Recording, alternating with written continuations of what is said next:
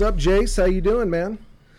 Oh, uh, pretty good. I uh, had a pretty good week, pretty good day today with uh, with uh, my kids. You know, took them up to the church today. My daughter for youth group. Um, let the kids kind of run around and play up there because for people that don't know, we have uh, 40 acres, so the children uh, they have quite a bit of uh, places to play.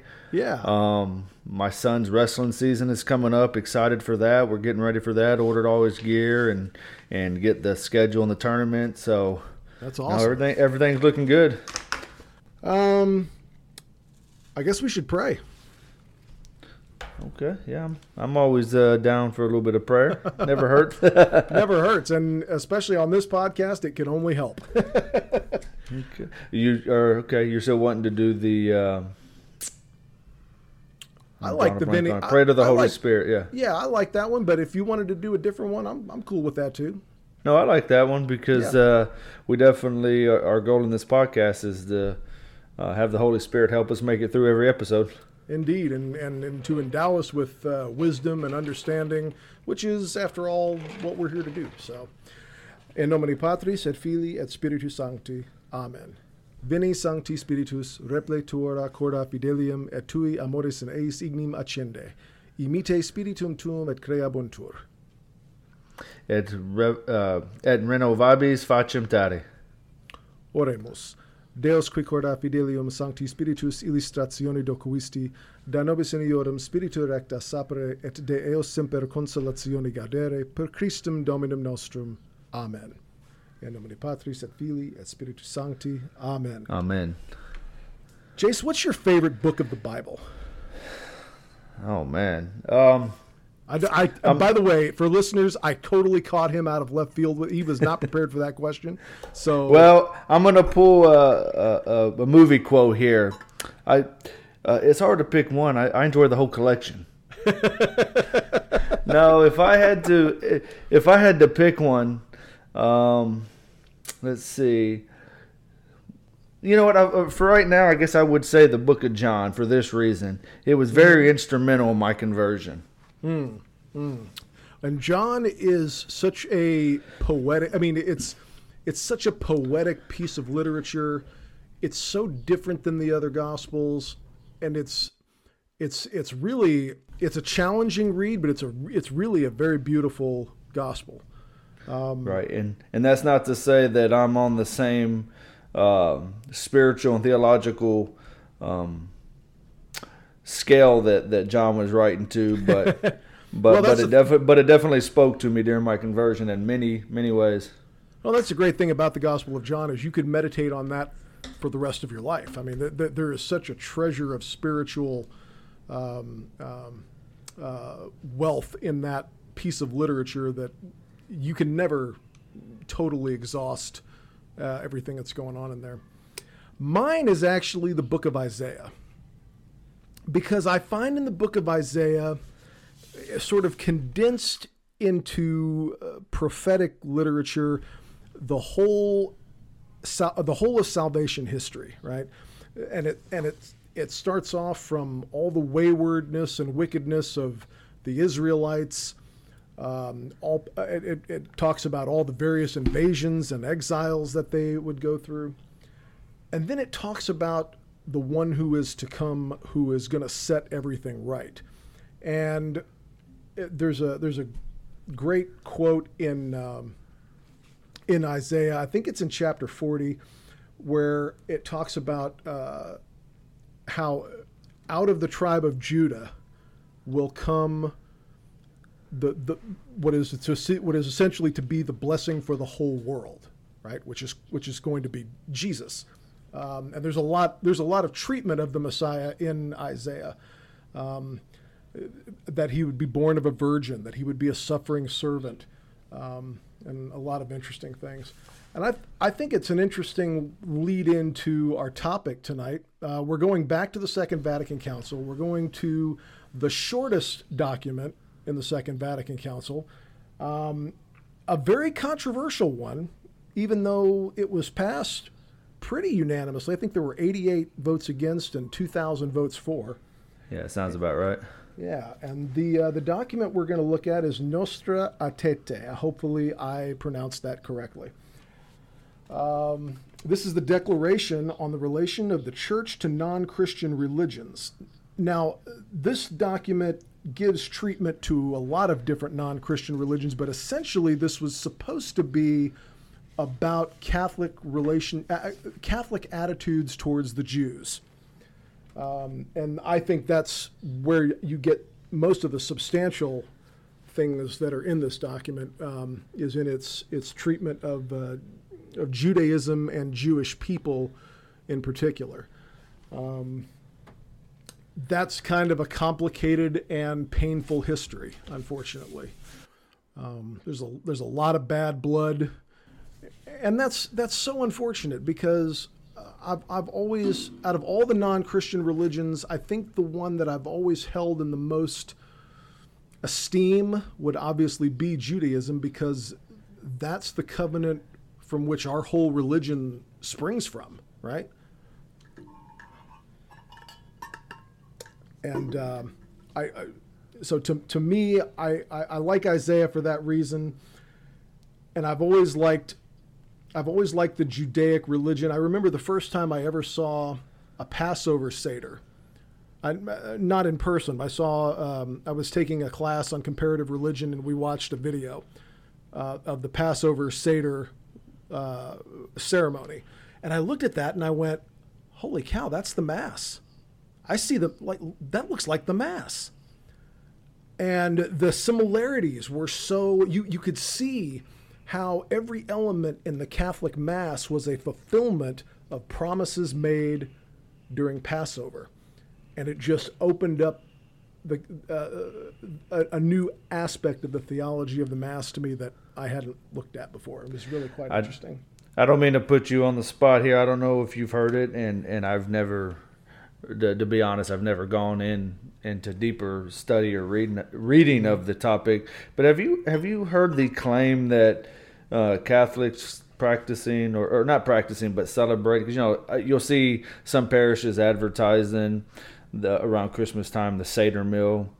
Um, I guess where they kind of reenact the whole the whole meal to a certain extent, um, being being proclaimed that Catholics shouldn't partake in it, that it's sinful, and I, I would even go as far to say I, I believe I've read that it's uh, it, it, it's heretical for, for Catholics to participate in that. So so uh, I, I actually haven't heard of this. So what you're saying is at Catholic parishes they're doing a Jewish Passover Seder.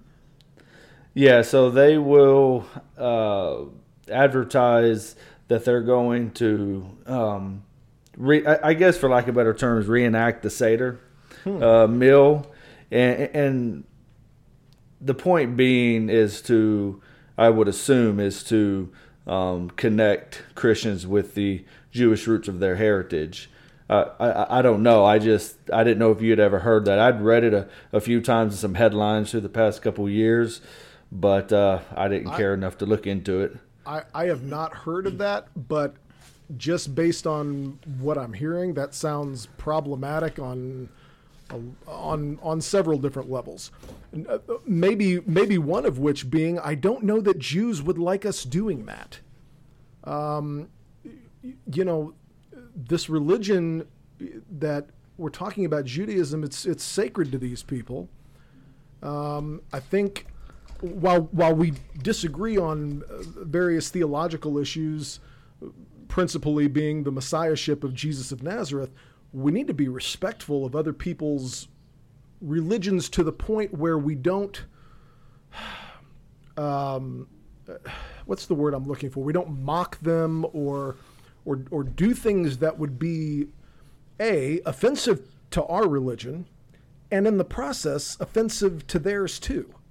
Um, I, I I just see some problems with that. But well, what while you were talking there, I just went ahead and just did a quick Google search. I mean, you know, there's going to be thousands of different responses, but sure. just uh, one of the first websites I typed in uh, uh, Jewish Seder Mill Catholic Church, and there's a website CatholicCulture.org. I'm not familiar with this uh, website, mm-hmm. but it says the you know talks about the introduction The Passover is the great Jewish feast of redemption and liberation, the memorial of the Israelites' deliverance from their bondage in Egypt.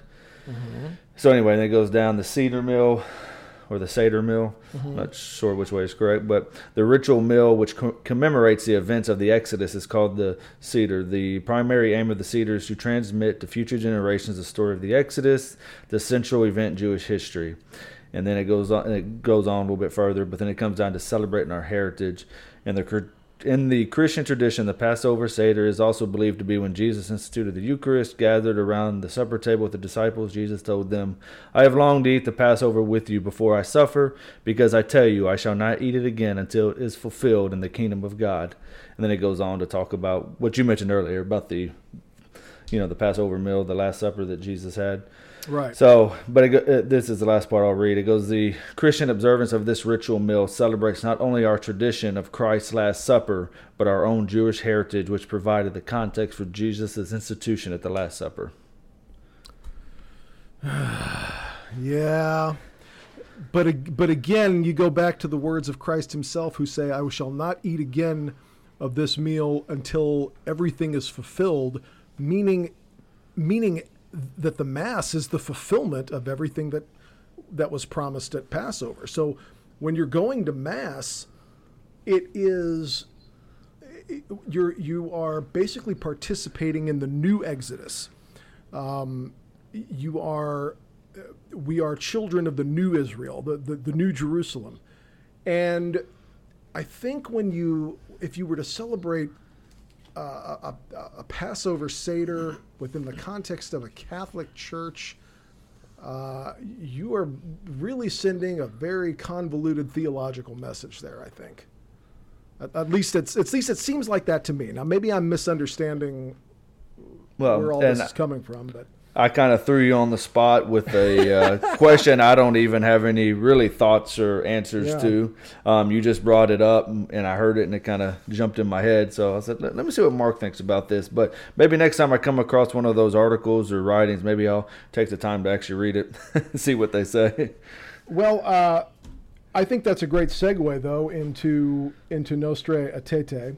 Um, so just just to give a little historical background on on this document and why it exists, obviously the events of World War II, the Holocaust, as well as the general horrible history of things that have been done in the name of the Catholic Church to Jewish people, uh, demanded that the church clarify its position that um, Jewish people are not inferior. They are not to be treated with disrespect. They are not to be um, depropertied. They are not to be. They, they're to be given all of the same rights and privileges uh, in, in in any legal society that that anyone else would have. And also, Christ uh, comes to us from the tribe of Judah, meaning that we have an intimate connection with these people and so we ought not want anything bad to happen to them or to visit violence upon them in any way. Um, and so that's sort of the background for why this document exists in the first place. Now, it well, had net. Yeah, go ahead. I'm sorry. No, no, no. You finish your thought there, and then I'll jump in. Well, I was just going to say that it had never been the position of the Catholic Church that that Jews were to be treated badly, that they were wicked, that the, the biggest and common uh, slander that was leveled against them is that they are somehow collectively responsible uniquely for the crucifixion of Christ. Um, and while that had never been the official position of the Catholic Church, that had there had long been a cord of that anti-Semitism that had run through intellectual circles in the church since the earliest days of the Catholic Church. And I and it was high time that that get dealt with and that get put to bed. And I I feel like it did that. Um, I don't know very many places nowadays in the Catholic world where you hear anything like um, that the Jews are collectively responsible for the death of Christ or anything like that. So it, it seems to have done. It seems to have had that positive effect. Um, Yeah, But no, I was sort of- just yeah. I was just gonna add, you know, to to the historical aspect of it. You know, the um, the guy that had uh, been meeting with Catholic officials. I believe he had three meetings with them. One of which was at the Seelisberg, I believe that's how you say it, uh, conference. But anyway, Jules Isaac, yeah, uh, I don't know that it was a necessarily a completely fair assessment, but you know, he he basically believed that uh, Christian anti-Semitism prepared the way for the Holocaust. Um, I actually think there's something to that. I mean, what what happened in in Germany in the 30s and 40s was different than any of the anti-Semitism anti-Semitism that had come before, but I, I do see a connection there. I mean, it's it's it's a general because because it's really not theological. There's nothing, there is no theological basis for that position. It's just a general series of attitudes that people had about Jews uh, for a lot of complicated reasons and, and, and just a lot, like I said, a lot of bad history and a lot of bad blood. That when uh, horrible things begin to happen to them in in the name of things like racial purity and all this other stuff that was going on in Germany, uh, people were more, I think, um, inclined to abide that. They, you know, it didn't. Well, maybe that's the wrong word to use. But do you, do you see what I'm saying? I don't know if that makes sense or not. well, and and I can see to a certain extent how how you could make the claim that maybe some Christian anti-Semitism played a role in it, because even today, right, the church teaches something that many professed Catholics believe otherwise, right? So that's that's not unusual in that sense. But I think the situation leading up to the uh, Holocaust was a lot more complex and complicated than to put a big portion of it on Christian anti-Semitism. Did did it play a part in it? I I mean, I'm not going to deny that it played some some aspect in it or some part. Um, but overall, I don't think it was the driving force that paved the way for the Holocaust. I, I'll agree with that. I because what happened, the Third Reich was fundamentally different than all the anti-Semitism that had come before it. Because even in cases like the Spanish Inquisition or uh, some of the other um, you know, sort of negative treatment that had happened in, uh, with Jews in the Catholic Church's history. Let's say, for example, the Spanish Inquisition um, was going to, I don't know, kick you out of the country for being Jewish or, or punish you in some kind of way.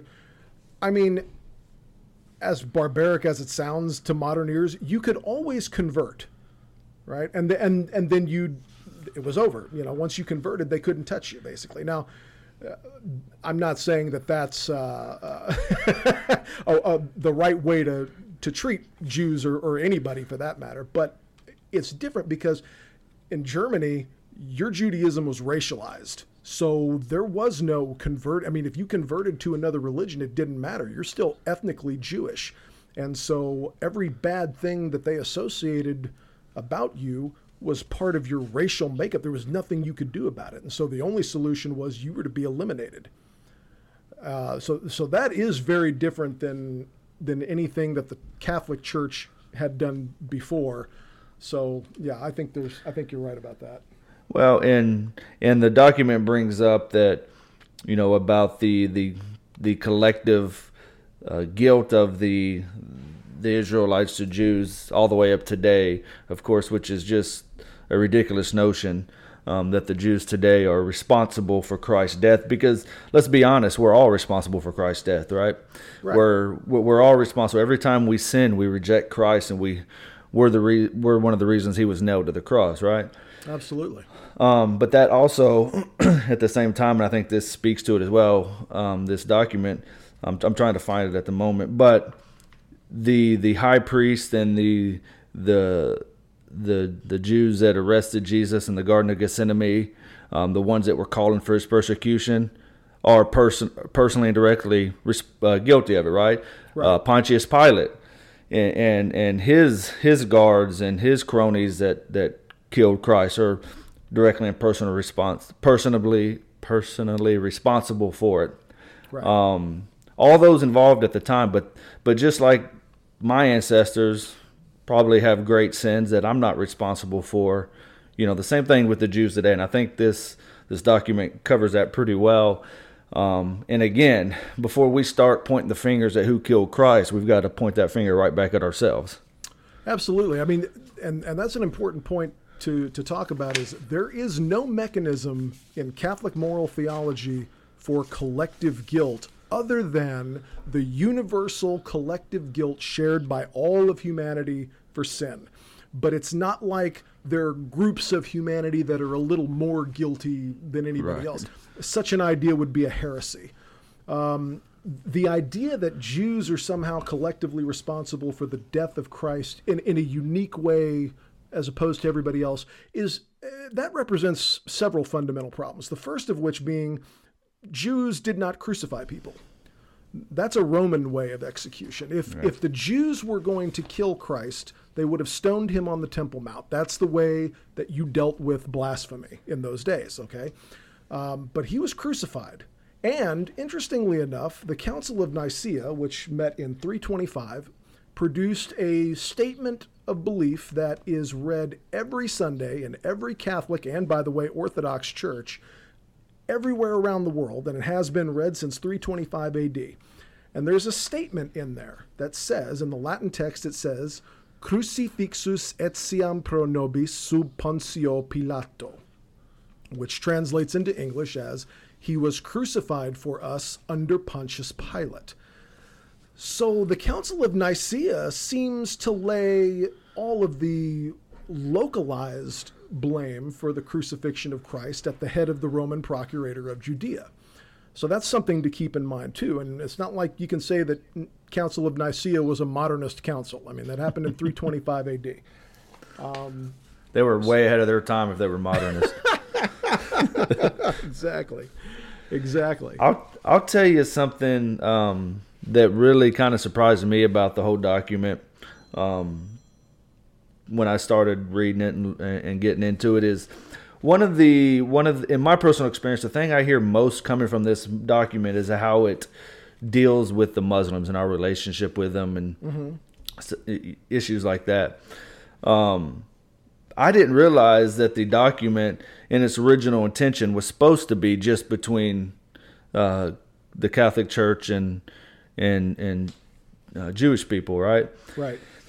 One thing that, that I read on the history of this that I found pretty interesting was that when they one reason they added the Muslims in here and then eventually it mentions Hinduism and Buddhism is they added the Muslims because during that time there was that uh, the Arab Israeli conflict was in full swing, going Right. full bore, and the Middle Eastern bishops it said were worried that if the Holy See came out and made a document specifically, I guess, for Jewish people, that a lot of these Middle Eastern countries would see it as the Holy See recognizing Israel as a state, which of course to this day they don't they don't want, they don't like.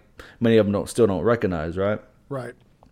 Um, so they were worried about their flock, Middle Eastern Christians, not being able to worship or being persecuted for this. So it, it sounds like in order to appease the uh, Muslim world uh, fr- from from worrying about this this uh, recognition by the Holy See, they added the the part about Muslims in there so that it so then it became a document on Christian un, Christian unity with non-Christian religions.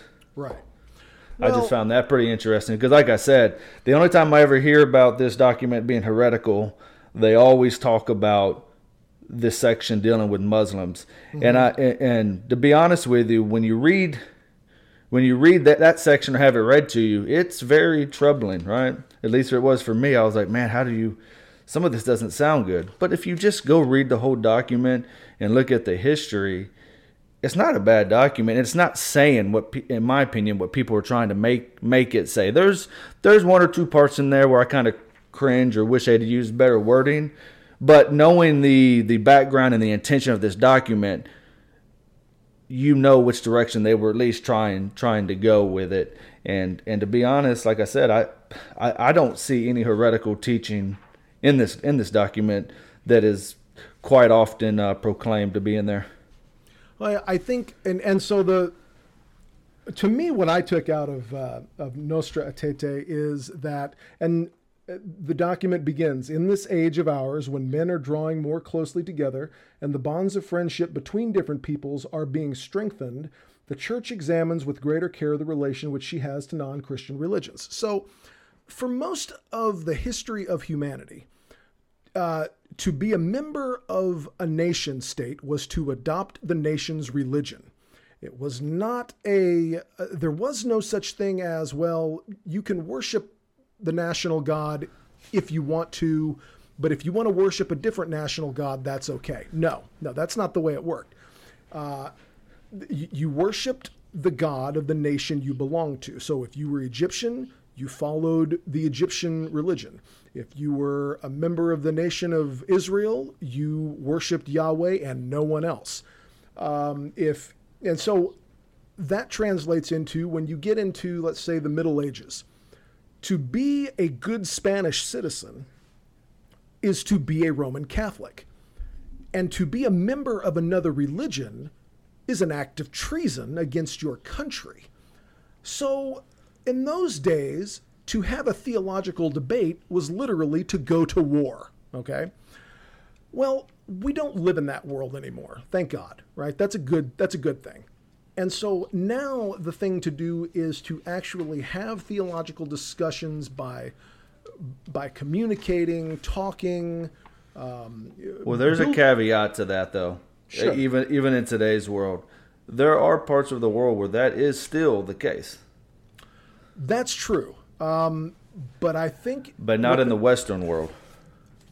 Yeah, I, I think what the church would say is there there simply is no longer a place for a, a an armed defense of Christianity in the world. I don't know if that makes sense or not, but in, in other words, what I'm saying is, um, while it's true there may be geopolitical reasons to enter into wars with Islamic countries over certain things, we don't really go on crusades anymore, right? We, we just don't need to do that. And the way in which we settle differences now with amongst religious leaders is by agreeing to the things that we do agree on, identifying the points that we don't agree on, and, and understanding what those disagreements are actually about, and fostering an overall sense of goodwill towards one another, even though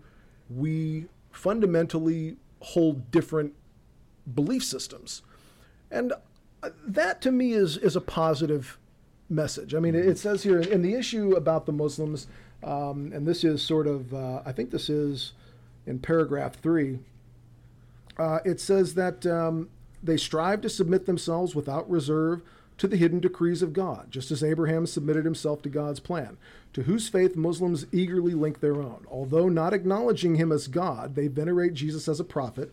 His virgin mother they also honor, and even at times devoutly invoke. Further, they await the day of judgment and the reward of God following the resurrection of the dead. For this reason, they highly esteem an upright life and worship God, especially by way of prayer, alms deeds, and fasting. Okay, all of that is an accurate representation of Islamic theology. There's no right. there's no error there.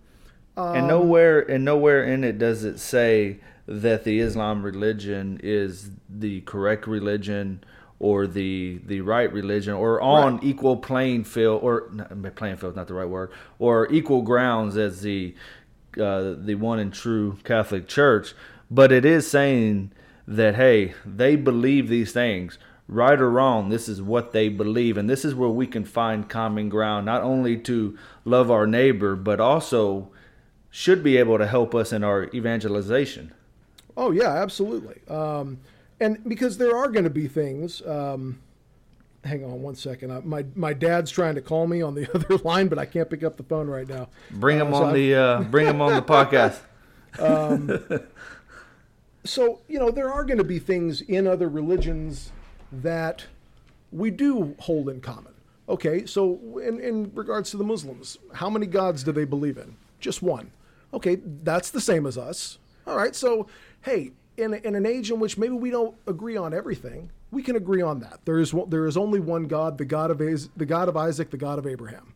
Yeah, they'll agree with that. Okay. Now, we believe fundamentally different things about that God, mm-hmm. and those those different things are not arbitrary. They're important, and they're important points of departure. And, And they have salvic implications. Oh, absolutely. Well, the document even says, although not acknowledging him as God, they venerate Jesus as a prophet. Now, one of the things that if we're going to have any honest dialogue with anybody, we've got to tell the truth. There is there are these people in the Catholic Church who all they want to do is be liked. And so we can't tell the truth if it will upset anybody. Well, that's not a good enough reason to not tell the truth about anything um, and that leads. I, well, is now a good time to talk about what what the Holy Father said, or we should get into that later? What do you think? Uh, let's. I'd say let's do it in a minute because because I want to keep along this same You're right. line with with a couple of thoughts that I that I want to add to yours when you're when, when you finish your no, train I'm, thought. I'm, I'm I'm done. I'm done. okay. one of the you know one of the the biggest issues that I that I have come across with this document when people are critical of it is the very first part of uh, paragraph three. The church regards with esteem also the Muslims. Now, esteem just means you know what respect. There's nothing wrong with respecting their their zeal for their faith because I know I've and I've talked to other people. For instance, the the Mormons. Uh, while I fundamentally disagree with them on many many uh, issues, I do esteem and have respect for their efforts in evangelization. I mean, that's good. I have respect for how they teach about the family in many in many ways. Right? They're very uh, pro family. yeah, But that doesn't mean, oh, well, because I respect what they're doing in the zeal for their faith. I think I, I think as as Catholics, maybe we can learn from that zeal. That doesn't mean, oh, oh now I accept their religion. No, I don't. Right. And, and it's the same thing uh, here here with the sectional Muslims. Yes, they adore one God. They believe He lives and subsists in Himself. He's merciful, all powerful. He they believe all those things. And reading this document, particularly particularly this section, made me think of Paul when he goes to Athens and he's debating their philosophers and and the people there, and he sees an altar to the unknown God. I believe it's in Acts chapter 17. right. Um, let me see. I, I actually have it here. I was going to read the verse here. So, yes, Acts chapter 17, verse 23. And since this is Trad Men, I'm going to go ahead and read from the Douay-Rheims version. All right, that's my my man, my man. That's what I'm talking about. But it says, For passing by and seeing your idols, I found an altar also on which was written, To the unknown God. What therefore you worship without knowing it, that I preach to you. And then he goes on to preach to them about it. So Paul comes up and he says, Hey, you have an altar here where you're worshiping an unknown God, albeit you're worshiping incorrectly.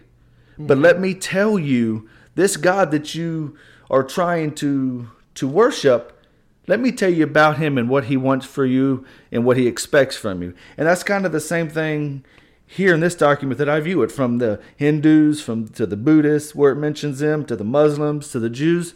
Okay, this is where we all have common ground. Right. Okay? Let's start from here saying, hey, you believe God is one. Great, so do we. You believe God is merciful and all power, uh, powerful, creator of heaven and earth. Hey, so do we. Now we found the common ground. Now, where do we diverge? Obviously, we diverge on some uh, pretty uh, pretty important topics like the divinity of Jesus Christ. But but this but this document is, I feel like it's it's following the example of Paul, but it's also obeying the commands of Jesus and loving your neighbors because you because it's it, it, it's a lot harder to love people you view as enemy. We're commanded to, but it's a lot harder, right? So this document says, hey, these people, particularly with the Muslims, hey, we've been we've had a bad history with Muslims for a long time. And I'm not, you know, I'm not going to get into who's at fault and who wasn't. I mean, maybe that'll be an upcoming episode. right? Yeah, maybe. but um, I, I made a joke and I lost my train of thought. Um, but but it's it's helping us say, hey, we have common ground with these people, so let's love them as Jesus told us to. And how do we love them? We try to bring them to the truth of Christ. Absolutely. Well, if, and if you notice, the document doesn't say the church has a high regard for Islam. Yep. Well, because it, it couldn't. It couldn't. It believes that Islam is a false religion. And before you think I'm being mean to the Muslims, let me go ahead and calm your fears, they think that about us too. I mean, Islam believes that it is the true religion to the exclusion of all others. So to hold out that it's somehow wrong when the Catholic Church does that doesn't make a whole lot of sense. Guess what? I hold common ground with them there too because I believe the same thing about the Catholic Church. yeah, I mean, absolutely. I mean, well, and because that makes sense. I mean, if if Muhammad is the prophet, he cannot both be the prophet and not be the prophet at the same time. He, he either is or he isn't. Okay, so to to now treat the two positions like they're really the same thing is intellectually dishonest, and people see through that. Nobody's convinced of that, and um, and and indeed, indeed, that's not what the document tells us to do. It says. The Catholic Church rejects nothing of what is true and holy in these religions. She has a high regard for the manner of life and conduct, the precepts and doctrines which, although differing in many ways from her own teaching, so we, we admit they're not the same thing, nevertheless often reflect a ray of, of that truth which enlightens all men. Yet she proclaims and is in duty bound to proclaim without fail Christ, who is the way, the truth, and the life. In him, in whom God reconciled all things to himself, men find the fullness of their religious life. So, Amen. Good. uh, that, and that's and that's essentially what this document is about.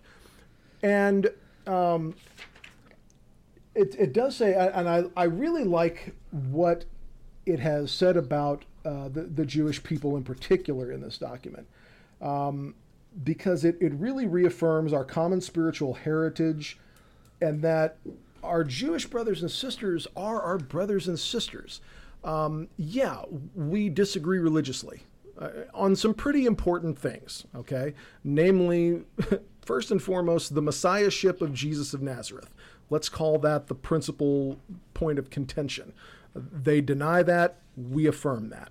Um, that's not nothing, right? That's a big deal. But uh, it doesn't mean. I think a long, I think for a long time the idea was, well, these people really know that Christ is the Messiah. They're just obstinate and they're and they're just being stubborn. They're they're being willfully you know, uh, they they don't want to accept that Jesus is the Messiah, even though they know he is, and that makes them wicked. And you know, well, let's give let's give our separated brothers and sisters of every religion a little bit of credit and assume that they really do believe the things that they believe. Well, and and let me add, um, the the document, like we said, talks about Judaism, what they, you know, some of the aspects of what they believe, the Muslims, um, Hindu, and Buddhism. Mm-hmm. And it talks about how truth can be found in all religions. And I don't understand how that can be controversial, especially to Catholics, because because Saint Thomas was pretty.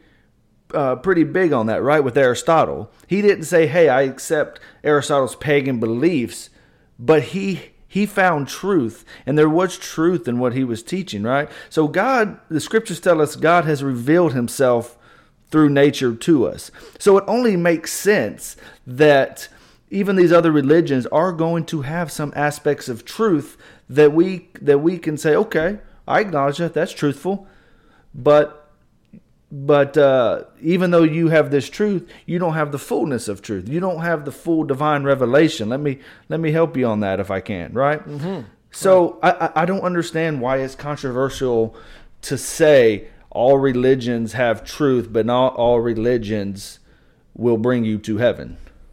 Well, here's here's something a lot of people or have some truth. Let me say that some truth, not truth, yeah. but some truth.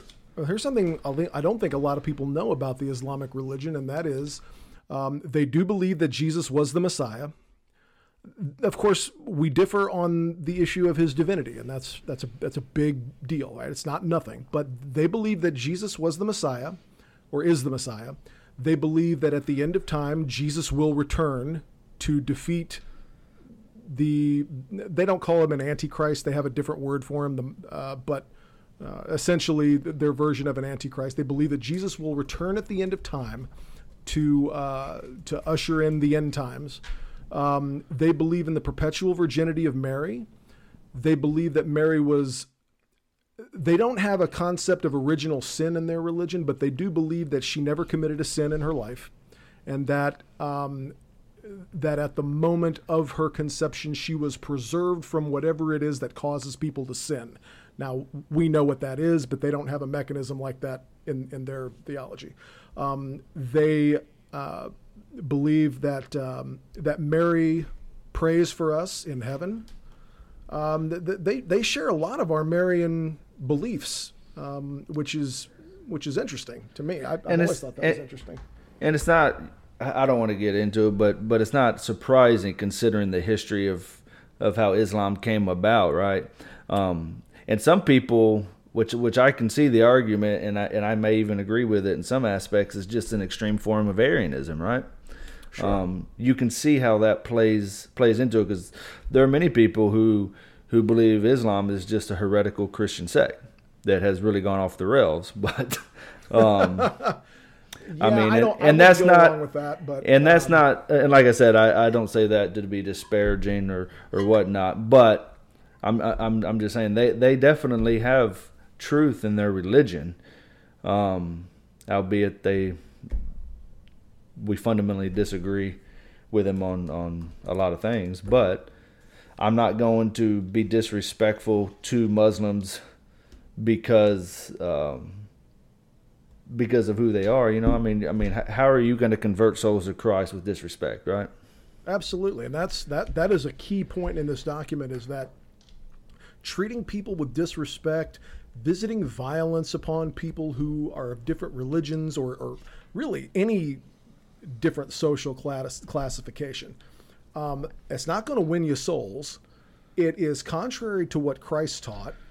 It's it's counterproductive and on so many levels, and it will put your soul at hazard. Yeah. So let's not do that.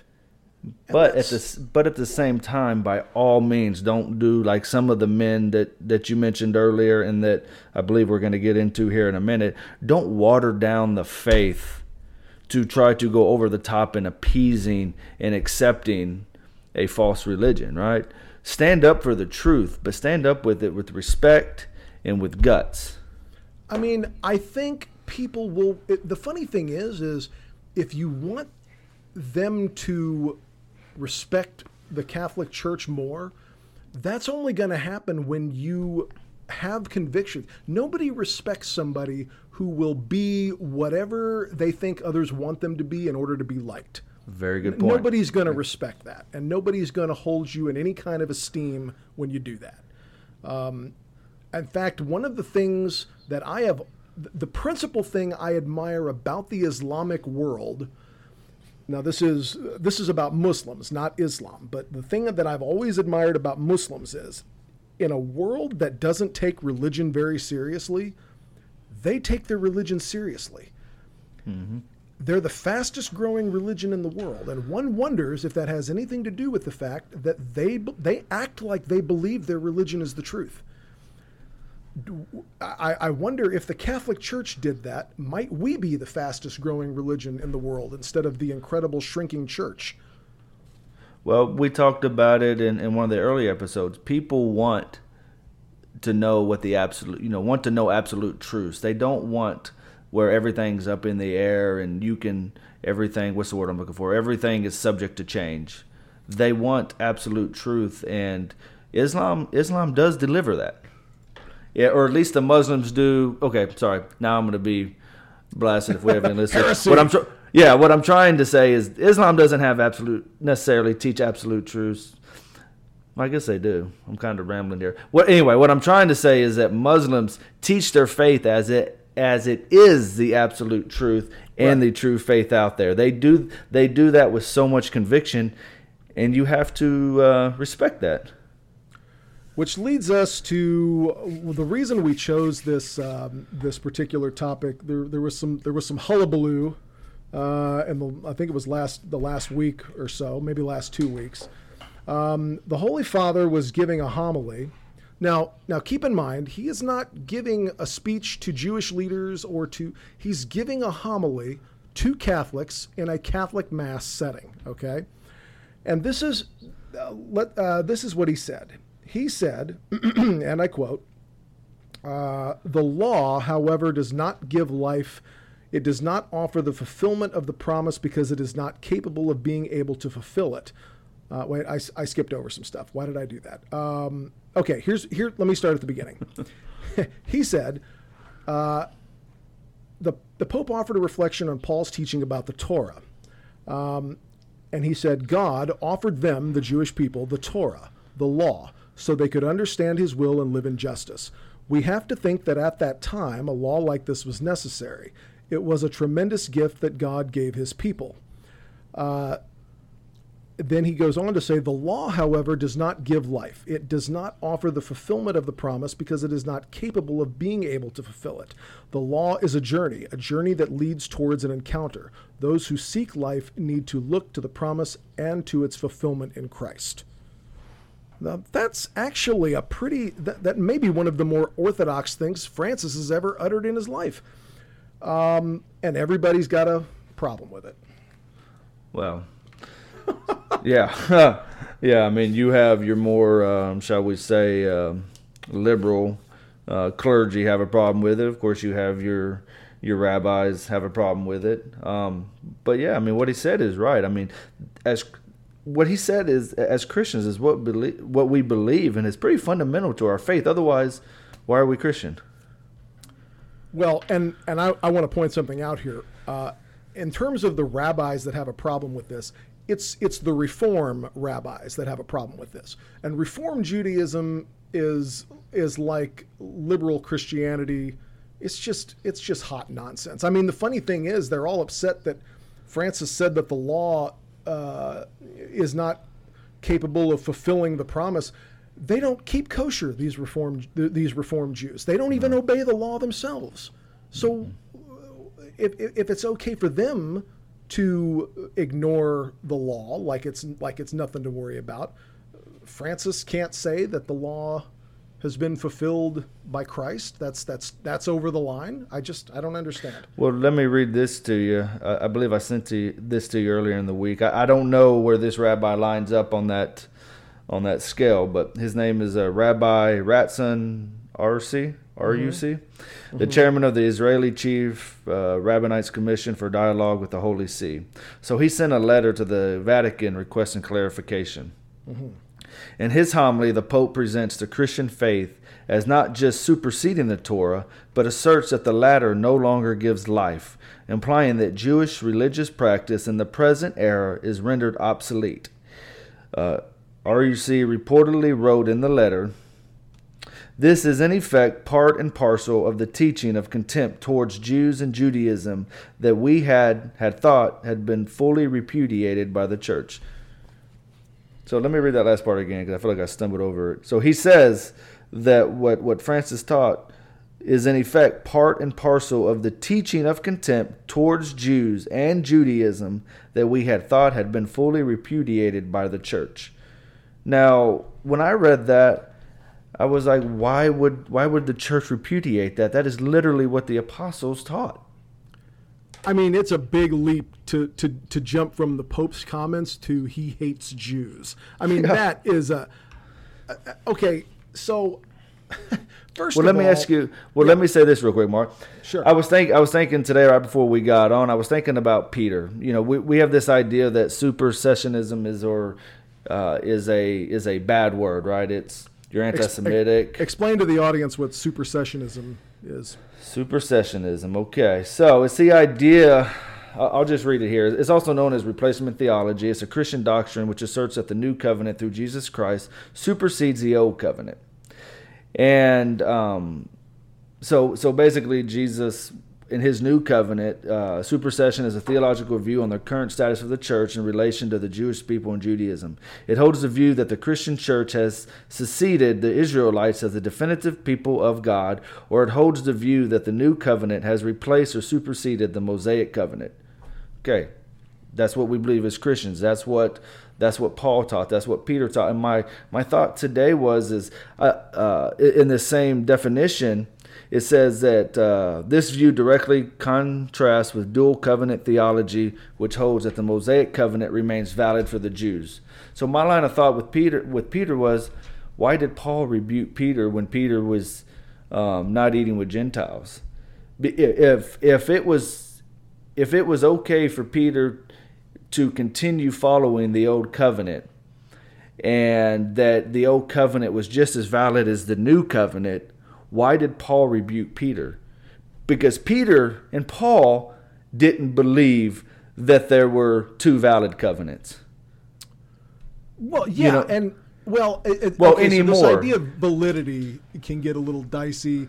So we're not saying that uh, at, at at the at the resurrection, in which all of Christ's redemptive work is totally accomplished and and and and fulfilled, that now God doesn't care about the Jews. He now he hates the Jews. That, no, that's, not at that's all. Not, that's not what we're saying. no, I mean so in a sense, the covenant that he established with the Jews that they would be a chosen people. Uh, I mean, even in the book of Genesis, it says that this will last in perpetuity. However, what's important to remember, though, is that uh, the Mosaic covenant will happen later over in Exodus. Um, there's some things that I want to talk about in, in what this these rabbis are saying and in what the even Catholic criticisms of what Francis said, the idea that it's that you can't say that the Torah isn't life giving. Here's the problem with that. Um, Jews do not believe that the Torah is life giving anyway. If if these this is the funny thing about modernists. Modernists think they're so much smarter than everybody, and they're so much more sophisticated than you. I have a degree from the Gregorian. Have you ever heard of it? you know, but the funny thing is, they don't know very much about the world they live in at all. They've never bothered to learn anything about it because they know they already know everything. So if they had bothered to know anything, they would know that Jews do not believe that they're saved by the Torah. Jews believe that they're saved by the Messiah. Now, they do not believe the Messiah has come yet. We do. Therefore, we believe that Christ is the, is the method of salvation. But let me tell you something.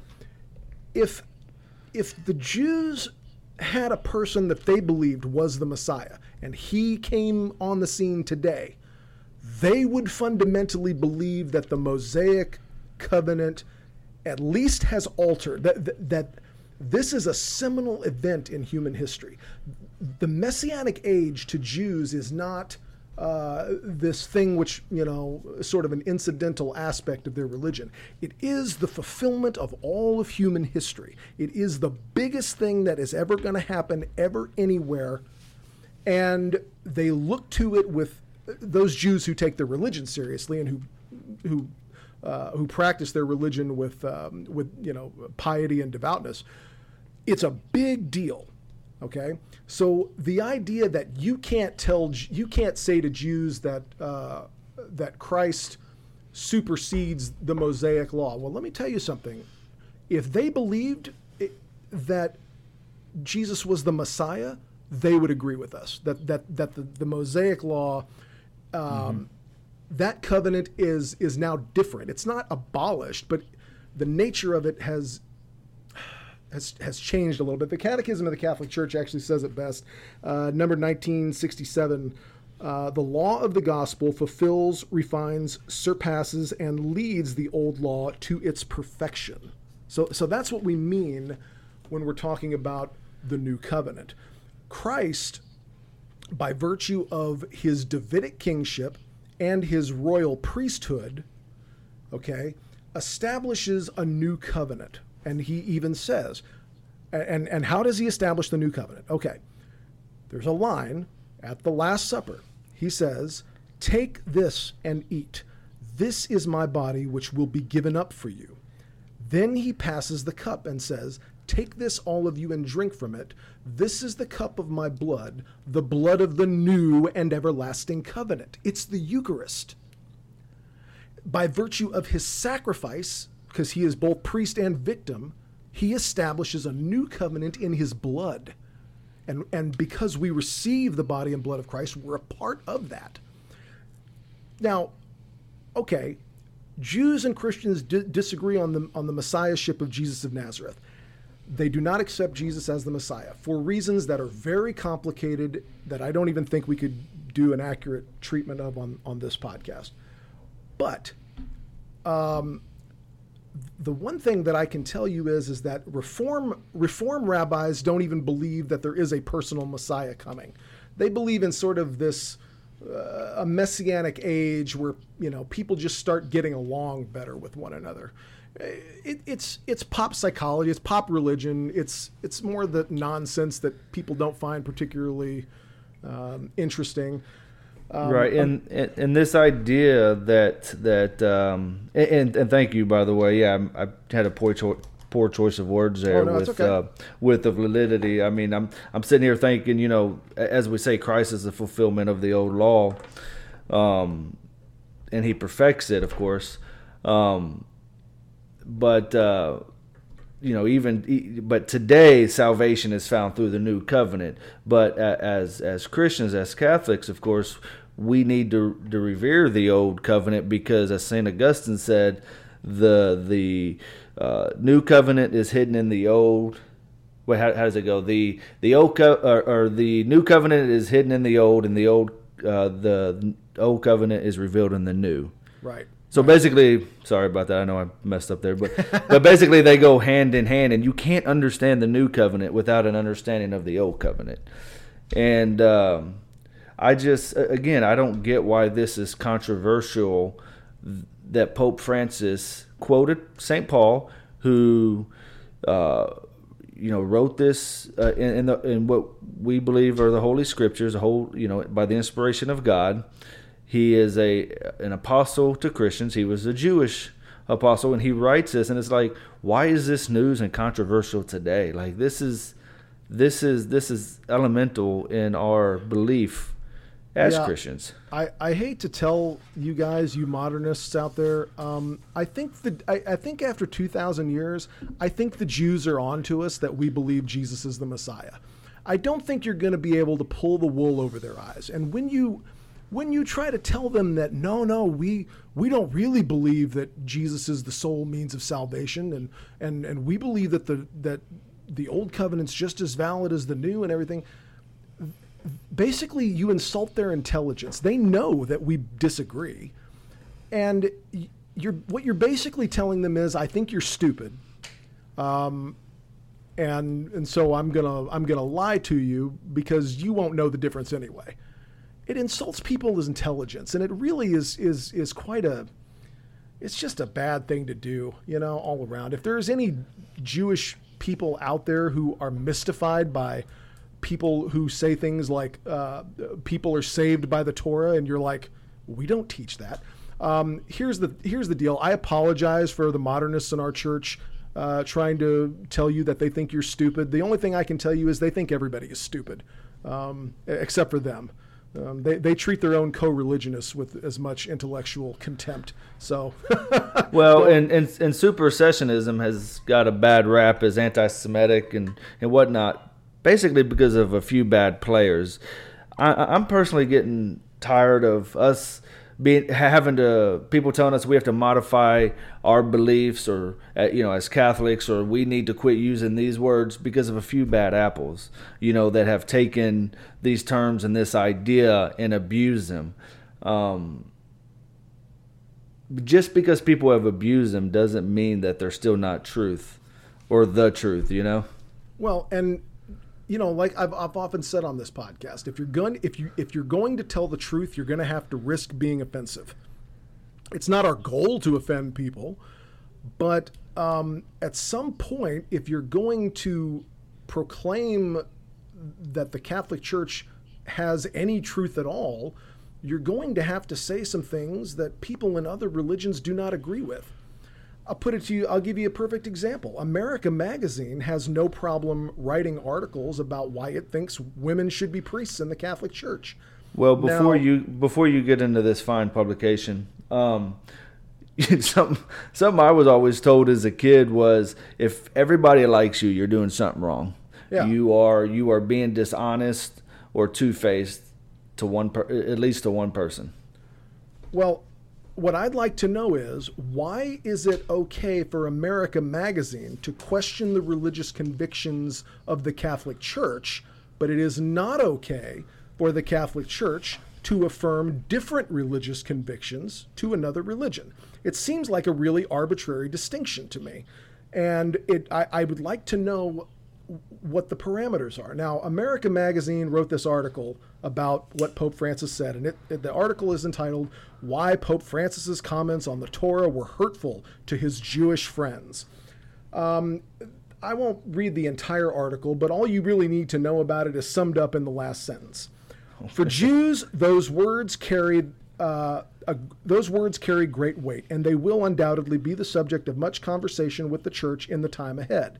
They raise the question whether the church is truly prepared to accept the faith of Jews as a spiritual equal.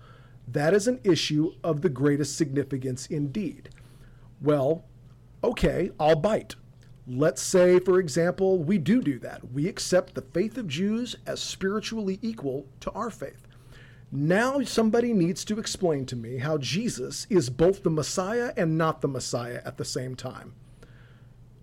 And no one, and I bet if we sat here till the second coming, no one would come up with an explanation for that because it's not something they really believe. They're not out to proclaim truth. They're not out to find the truth. They're out to uh, be liked, not hurt anybody's feelings. Do you know and, what it also? You know what it also is, in my opinion. Hmm. So, if you notice, they're never critical of other religions in this way. It's because to be honest, it's, it's, it's, an elitism type mindset. We're so much more refined. We're so much smarter than all these other poor people and these other poor religions that they yeah. don't, they don't have the capability to to understand as we do. But uh, we have but, a res- we have a responsibility. We have a responsibility to, you know, to do it. So it's it, in a lot of ways it's it's elitism. Oh, um, totally. Um, it's it, it, it's just ridiculous how much better they think they are than people of other faiths, and how much better they think they are than our ancestors.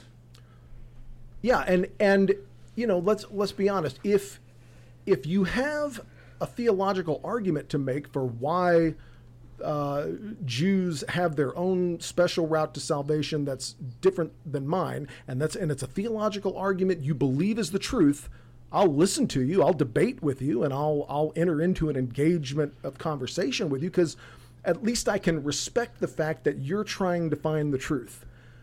But you see, that's not what they're doing here. They don't give a damn about the truth. The truth to them doesn't even really exist. This is about uh, why can't we just make nice and admit that that everybody is the same thing, that all religions are the same. Well, the reason we can't do that is because they're all different. If they were the same, they wouldn't be different. Well, and, and, and let me and let me read you this. I, I believe I sent this to you earlier this week as well.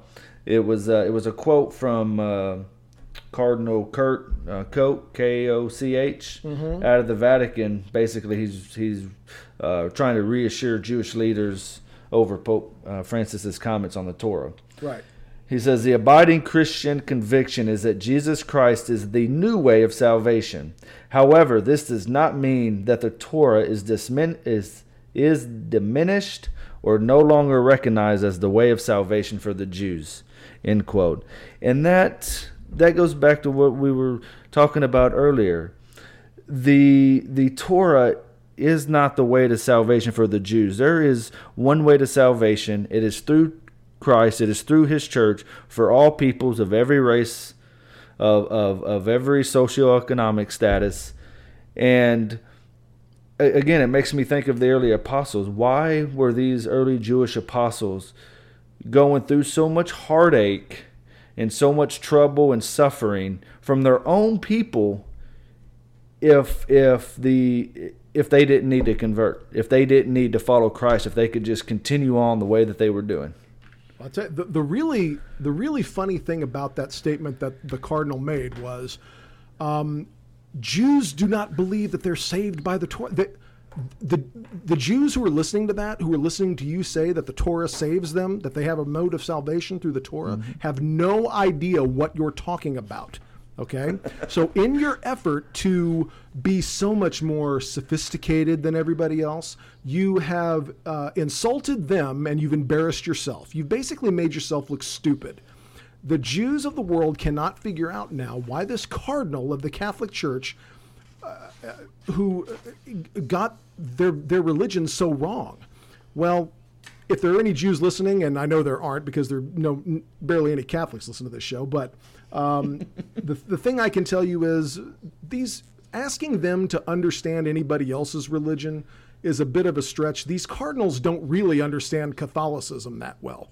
Um, so let's all taper our expectations here when we're thinking about these men being these great scholars of comparative religion out there, because I got to tell you, um, if you believe that all of these Hasidic uh, Jews and Orthodox Jews who are obeying 613 precepts of the law given at Mount Sinai are doing so because they believe that it's a it's a mode of salvation from something. Salvation from what? What is it exactly supposed to save you from? They're doing it because they believe that obedience to the Torah will bring about the coming of the Messiah. That's how they believe they're saved, you idiot. I'm sorry. I, I, I know I shouldn't call the Cardinal an idiot, but boy, Edit. really. it just chaps my you know what when people say stupid things like that and then claim that we're we're the buffoons in the room. Oh, this show ain't gonna last very long if you get upset with people saying stupid stuff. Oh my goodness. Um, yeah, Reform Judaism is like is is Judaism for Jews who don't want to take religion seriously. Um, there are many Jews out there who uh, are of the, the Orthodox Jews and the Hasidic Jews who take religion very seriously. They believe that God is real, a real spiritual entity. Um, they believe that the Messiah is a person who will come to deliver Israel out of well now here's here's a bone of contention. And this is part of part of the reason that they do not accept Jesus is there's differing opinions about what the Messiah is going to save you from. So sometimes it's more of uh, establishing Israel as a religious polity like it was in the United King you know, the the early United Israel, Israel Israelite kingdom but what we understand in the Christian religion is Christ has reunited all of Israel in the Catholic Church. Well, He that was a rebuilt the contention during the time of Christ, right? Right, that, that, that contention was still there when Christ was on earth. Yeah, yeah.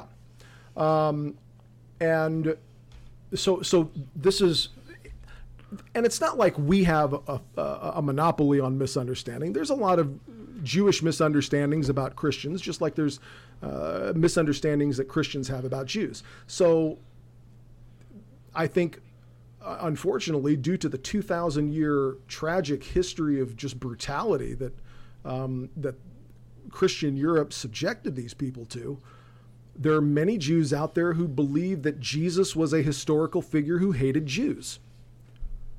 Now, I I can understand how they came to that conclusion based on how the Christian world treated them, but nothing could be further from the truth. Nothing could be further from the truth. No, he said he came for uh, Yeah, if anything, for he- Israel. Yeah. yeah, he loves you guys more than he loves us. But I mean, that's not true. I mean, he loves us all equally, is my point. I, but, uh, you know, Jesus of Nazareth, um, as as just a historical person, is viewed with skepticism by a lot of Jews because of the way Christians have um, presented him. Um, and a lot of Jews, when they first read the New Testament for the very first time, are surprised um, to read a story about a Jewish man who has a message for Jews in Judea, and uh, they they you know maybe they don't convert or maybe they do, but it's they, they're often pleasantly surprised when they pick up the New Testament for the first time to not find just a, a Third Reich anti-Semitic tome. Um, but unfortunately, that th- there's a lot of Jews who have that um, that perception, and that's that's something that I hope with our positive actions and our charity we might be able to change that. That would be the goal. Well, let, let me read this to you because it, it just reminded me of this story, and and uh, and uh, it's, it starts in Matthew chapter 15. It says, um, well, let me find. Uh, I'm on the tran. Let me get a decent translation here. Uh, let's see. Sorry, we should. You, you, may have to edit out this part while I get a good one. That's okay. Uh, I just kind of pulled it up and didn't get ready for it. Okay, let's see. Okay, so it starts in let's see, it's the faith of the Can- Canaanite woman. And Jesus went from thence and retired into the coasts of Tyre and Sidon. And behold, a woman of Canaan who came out of those coasts, crying out, said to him, Have mercy on me, O Lord, thou son of David. My daughter is grievously troubled by the devil. Who answered her not a word. And his disciples came and besought him, saying, Send her away, for she crieth after us. And he, Jesus, answering, said, I was not sent but to the sheep that that are lost of the house of Israel. But she came and adored him, saying, Lord, help me. Who answering said, It is not good to take the bread of the children and cast it to the dogs. But she said, Yea, Lord, for the whelps also eat of the crumbs that fall from the table of their masters. Then Jesus answering said to her, O woman, great is thy faith. Be it done to thee as thou wilt. And her daughter was cured from that hour. So going back to what you were saying about you can understand how some Jews believe that Jesus, you know, hated Jews because of the way they've been treated. This th- this section of scripture right here tells what Jesus is. You know, he says, "Hey, I came for the lost sheep of Israel." Right. You know, I, I he he basically called all non-Israelites Gentiles, which would which would be a lot of us you know, he's I'm not going to feed the dog. You know, I'm not going to feed the dogs. but because of her faith, he he he cured her daughter as she requested. So there's a there's a lot to unpack there. Um, you know, from from the aspect of Jesus's mission, which of course was all mankind, but he he, he says more specifically, you know, what he was coming to uh, uh, do, and then speaking to the faith of, of people of all backgrounds uh, what your faith can do for you in Jesus Christ. Well, that's and that's principally the mission of the Messiah. The, the, the Hebrew word is Moshiach, and essentially the one that they're looking for, he, he will accomplish two basic things. Uh, the first is to uh, bring all of Israel back to the land of Israel. So, if you remember, in the northern kingdom of Israel, they were scattered to the out to the nations and and law, the the the ten the ten lost tribes of Israel, right? right. The Jews, the tribe of the descendants of the tribe of Judah, um, have have largely. Uh, even though they were exiled, they maintained their, their tribal integrity and they were not lost uh, to the winds. So, what the Messiah is going to do is reunite all 12 tribes of Israel and rebuild the temple. Now, this is actually pretty important because the temple is the only place where lawful sacrifice can be made. Okay, that's how. Um, that's why rabbinic Judaism came about. Exactly. Um, so they're looking. So the Jews are looking for someone who will rebuild the temple and reunite all twelve tribes of Israel in the land of Israel. Now, here's how Christ accomplishes those things. Christ rebuilds the temple, which he says is his body, right? He says, I will tear this temple down and in three days rebuild it again. When he's saying that, he's saying that so that if you were a first century Jew and you heard that, you knew he would he was making a messianic claim about himself because that's what the Messiah does is he builds the temple. But the temple is still standing at the time of Christ. So what do you mean you're going to tear it down and rebuild it again? Um, a lot of Jews in, at that time were not particularly looking for the Messiah because the temple was still standing. Yeah, it was um, toward what 70 A.D. I believe is when right. the Romans came in and demolished it.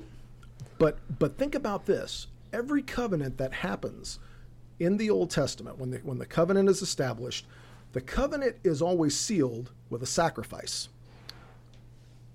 So and that's and that's important, and the sacrifice has to be made according to the specific precepts in order for the sacrifice to be binding and valid. So, what Christ does is he establishes the new Israel, not bounded by geographic borders, but bounded by our shared partaking in the body and blood of the Messiah himself, who is both priest and victim. We are elected Israelites. So, in other words, We're grafted um, in. Yeah, we're we're we're we're grafted in exactly. So it's not a rejection of the Jewish people. It's an elevation of ourselves to their status as as children of the tribes of Israel. As God's chosen people. Right. And the Catholic Church is where proper sacrifice is done. The Catholic Church is the new temple, and, and Paul even calls it the New Jerusalem. And that's what he that's what he means by that. And the Mass is the sacrifice that is eh, the new and everlasting covenant. So this is going to be the last covenant, and this is going to be the last sacrifice that it's going to be Christ on the cross. So every time we go to Mass, we're not re-sacrificing Christ; we're representing that original sacrifice because it's the it's the everlasting covenant. So he does fulfill those messianic prophecies. Now, whether that's convincing to uh, an Orthodox Jew or not, I you know I don't know. Um, but there's there's there's a lot of nuance to discussions like this, and and there's different schools of thought in rabbinic Judaism about what the Messiah's missions are and things like that. So, you know, I, I don't know that you can really get into a we're going to convert the Jews by arguing with them kind of a thing. I don't I don't think that's particularly constructive in any situation, even with Protestants necessarily. But um, you know, the Holy Spirit conversion is a gift of the Holy Spirit, and and we do pray for the conversion of Jews like we pray for the conversion of everyone. We pray for the conversion of fellow Catholics. I pray for my own conversion every day. I was about to say the same thing. Yeah. I mean, because that because as Catholics, we believe we are constantly working out our our salvation with fear and trembling. Absolutely. Um, So it's it's definitely not something where we're, we're picking on them. I, I at least I don't take it that way. Well, and and kind of going back, I just kind of thought it popped in my head when you were talking about Paul was going back to the supersessionism, how how uh, the new covenant has replaced or superseded the Mosaic covenant. Um, I was also thinking about Paul's language when he talks about baptism being the new circumcision, and you know he talks about. Um, I, I drew a blank, but you know he, he talks about he, he makes comparisons in what the new covenant requires and how it, it replaces what was done in the old covenant and why. So again, this this idea that um, that the new covenant hasn't replaced or superseded the Mosaic covenant, I don't I, I don't see how as Catholic leaders you can you can believe in the dual covenant theology. Um, Yeah, I mean that, because that, yeah, that's just how, you know that's just how I you know how I feel about it. well, and and pay close attention to exactly what Francis said. He said that the law is not. How, how exactly did he put this? 'Cause I don't want to misquote because I, I think what he said was I actually it here. Let's- pretty important. He said. Um, he said that it's not capable of fulfilling the promise. Yeah, yeah, okay, that's Something like that, yeah. The, the law, however, does not give life. It does not offer the fulfillment of the promise because it's not capable of being able to fulfill it. Because it's the promise. Promises are not self fulfilling, right? Um, the, the Mosaic covenant was a promise. Christ is the fulfillment of that promise. He's not there to abolish the old covenant. He's there to fulfill it. And I think, I think, if correct me if I'm wrong, but Jesus pretty much says that in the New Testament, right? Not one thing will pass away before these things come to Yeah, pass. yeah, not one. I think one translation, one, one, not one tittle, not one, or however it words it. But yeah, you're right. Yeah. So so Jesus is not coming to say you Jews are wrong for obeying the law. That's not correct. What he's saying is repent for the kingdom of heaven is at hand, right? And uh, the work that I'm going to accomplish is going to establish a new covenant which will fulfill all the promises made to the house of Israel. Well, and and one thing I really like about our Catholic faith that a lot of Protestant um, groups don't necessarily believe, or, or maybe I shouldn't say that they don't act like they they revere the Old Testament, and and I would think this would be uh, good news to any Jewish listeners we would have is is the fact that you know Jesus says I came to fulfill, not to destroy the old law. Right. And Right. as as Catholics, we again, like I said earlier, we believe that the the uh, uh, new is hidden in the old, and the old is fulfilled in the new. Man, I got it that time. I got it out.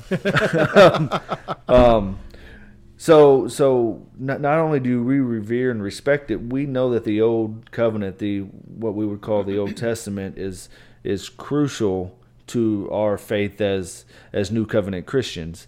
Um, I I know, like I said, when I mentioned Protestants, I know there's groups out there that act like the Old Testament doesn't really exist except in a a few quotes now and then, you know, Right. besides like a Genesis 1 1 or not, I believe it's Isaiah 55 where the, the messianic uh, uh, prophecy.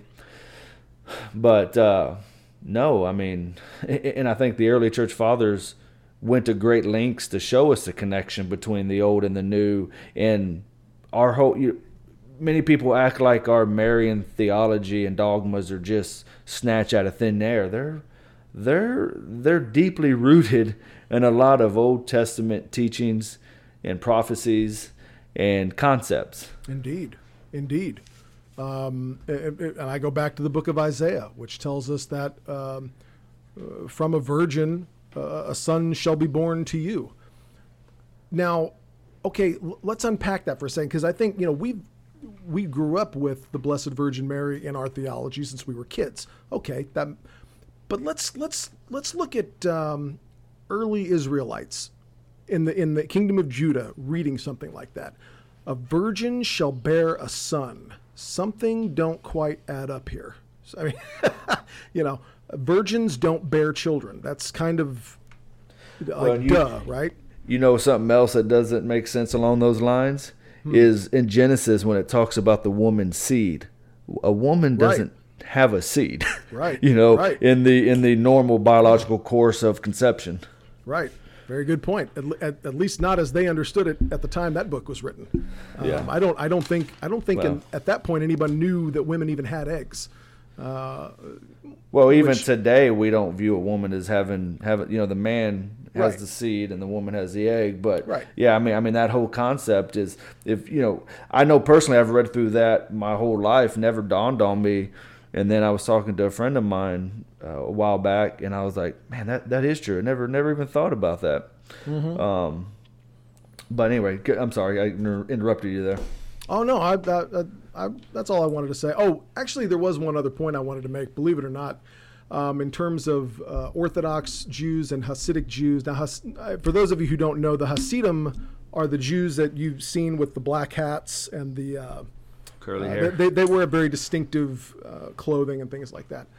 Believe it or not, as a traditionalist Catholic, I, I sympathize with these people much more than you might think because, like us, they take their religion seriously. They go to great pains to obey the precepts of their religion, even though they might seem silly, weird, outdated, or pointless.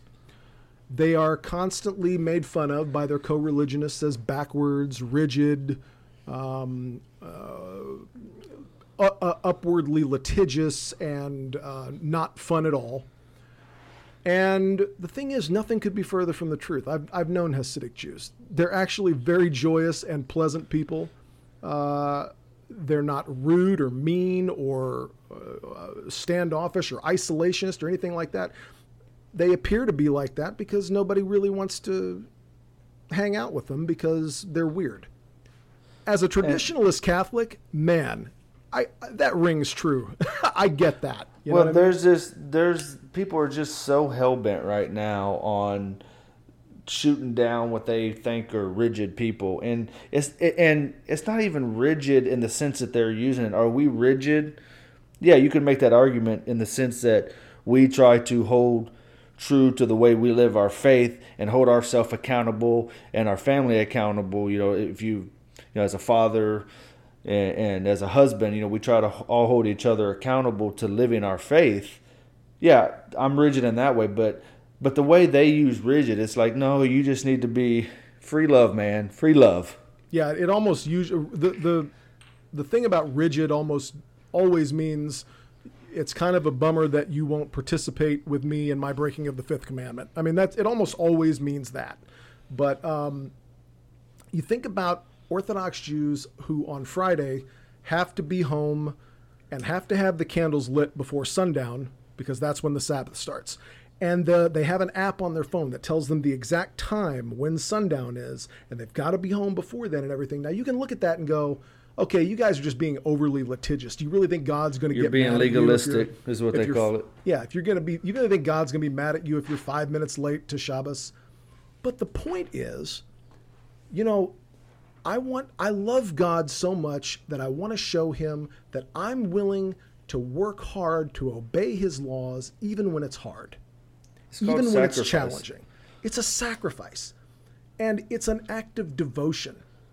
I get that. That that is not foreign to me. I, I totally get that. And it's also giving God your best by saying, you know what? I'm not going to be five minutes late. I'm not going to be one minute late because you are so much more deserving of, of me. You know, of me. You are so much more deserving than me uh, casually going, oh, I can be here five minutes late. It's no big deal. Yeah, I mean because if you're only gonna if you're only gonna obey the laws that you feel like obeying, you're not really obeying anything because basically all you're doing is just doing what comes naturally.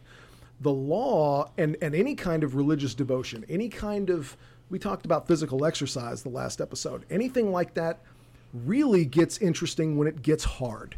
That's where the growth happens right? The growth, the when you're lifting weights, the growth comes from that last rep that you just can't quite uh, make it.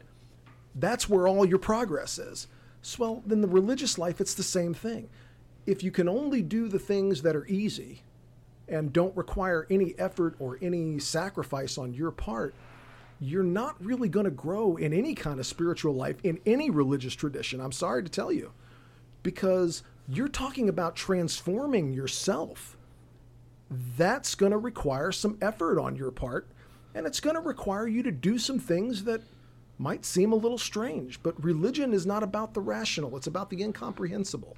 Well, and and when you are weightlifting, you are literally tearing your muscles down, breaking them down to build back stronger. Right. Um, and it's kind of the same concept spiritually. You know that, that that's why you have a lot of the um, what do they call them the the, the desert monks. Um, uh, shoot, it starts with an M. I can't think of the word right now. Uh, The uh, you're talking about the the like Saint Anthony of Egypt and the, yeah, the yeah, early desert the early desert monastics. yeah. I, I'm thinking uh, monastics. That's the word I'm looking for. oh, okay. No. you know, you had them self-sacrificing and, and self-mortification, and it, it, it's it, it kind of makes me think also of of like the military, right? It doesn't make sense for you to go to boot camp and have somebody yell at you, degrade you, do all these things to break you down, but they do it with a purpose, right? So it re- and I'm not saying that as Catholics we should be going to do that to people to try to convert Right, them, of course. But I'm not saying I'm not saying that because for one that would go against uh, Nostra Aetate. Aetate? Mm-hmm. I think that's how you say it. Anyway, That, that works for me. That's about the best I can do. but what what it makes me think of is as recruits they go in there and they humble themselves. They they say they know there's a they're sacrificing themselves, their desires, their wants to be built up as a better person, right? To be to To work to, as a to be unit. there to work as a unit to be there for the common good of Sure. of the people of their country in, in, in many ways. Um, now, in the beginning, do they necessarily realize that? No, I doubt a lot of 17, 18 year olds realize the whole concept behind it, you know. But it, it, it makes me think of the spiritual life in the sense that we have to humble ourselves quite often, uh, sacrifice, um, even in the small things like okay you're talking about the Hasidic jews okay i got to be i got to be home for uh, at this time. Okay well i've got to stop this activity that i'm in the middle of. You know it's just it's just like as we talked about prayer last week with the angelus um, 12 o- you know 12 o'clock comes say the noon angelus it's it's like okay well i was about to eat lunch or i was about to you know what? That i'm gonna i'm gonna set that aside and do my prayer first now, does that sound like a big sacrifice? No, not really, not in the grand scheme of things. But you are making the little sacrifices so that when the big ones come, you're ready. Well, and and the funny thing is, is these uh, a lot of these Hasidic Jews find it difficult to work, to to find employment outside of their little Hasidic communities because most jobs you can't just bolt at two o'clock on Friday so you can be home in time for Shabbos, and Yeah. and and you can't work on Saturday. That's that's that's out of the question. So. Uh, it's it's difficult for them sometimes to do that. Going back to your, I like the example that you brought up of boot camp because what they're essentially doing there is they're preparing you for the environment of war, and war is confusing, uncomfortable, chaotic, loud, uh, stressful, and when you join the military, you're essentially joining a war fighting organization and they're preparing you for the environment of war. Okay, well, think about spiritual war. And think about if, that's what's if that's what's needed to psychologically prepare you for uh, you know earthly wars or whatever whatever you want to call that then you're going to need to go through something like that to be adequately prepared for the spiritual battlefield. You're going to have to take some cold showers. You're going to have to get up early. You're going to have to practice discipline in, Get in out your your life comfort zone. because uh, I don't know how to tell you guys this, but the most intelligent creature that God has ever created has done nothing but through all eternity but think about how to drag your soul to hell. That's what you're up against. So you better do some push-ups, my friend. He has a head start on you. You know, I, so you, you know we're, we're up against it but um, I, I actually one of the things i admire the most about muslims is that they get up real early in the morning uh, to, to pray to do their they, they have five daily prayers that they say throughout the day um, and the ones who take their religion seriously which is a big chunk of the islamic world get up i think it's like at five o'clock in the morning or something like that um, and they they obey these precepts religiously.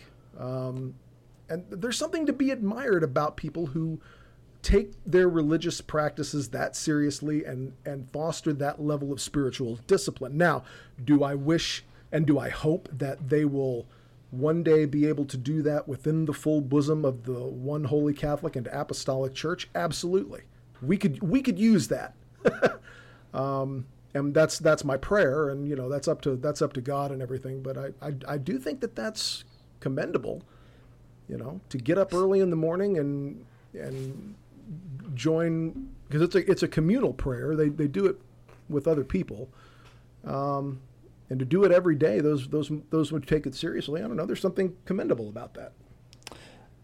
Uh, we're talking about um, our relationship with the, the Jewish people. Um, and, you know, I know there was a lot of controversy over the Good Friday prayer that the church had, had uh, historically had, um, or at least the part uh, along the Jew, uh, how it spoke about the Jews was controversial, talking about a, a veil over their hearts. Um, and I believe it was in what 1955, maybe that it was first changed. I'm gonna try to pull it up here. Um,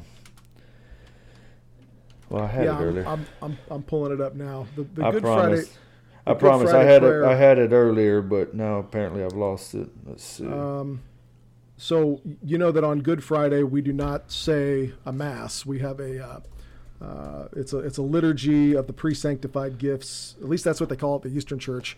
And um, there's several prayers that that go along with that. So the form that was used before 1955 read.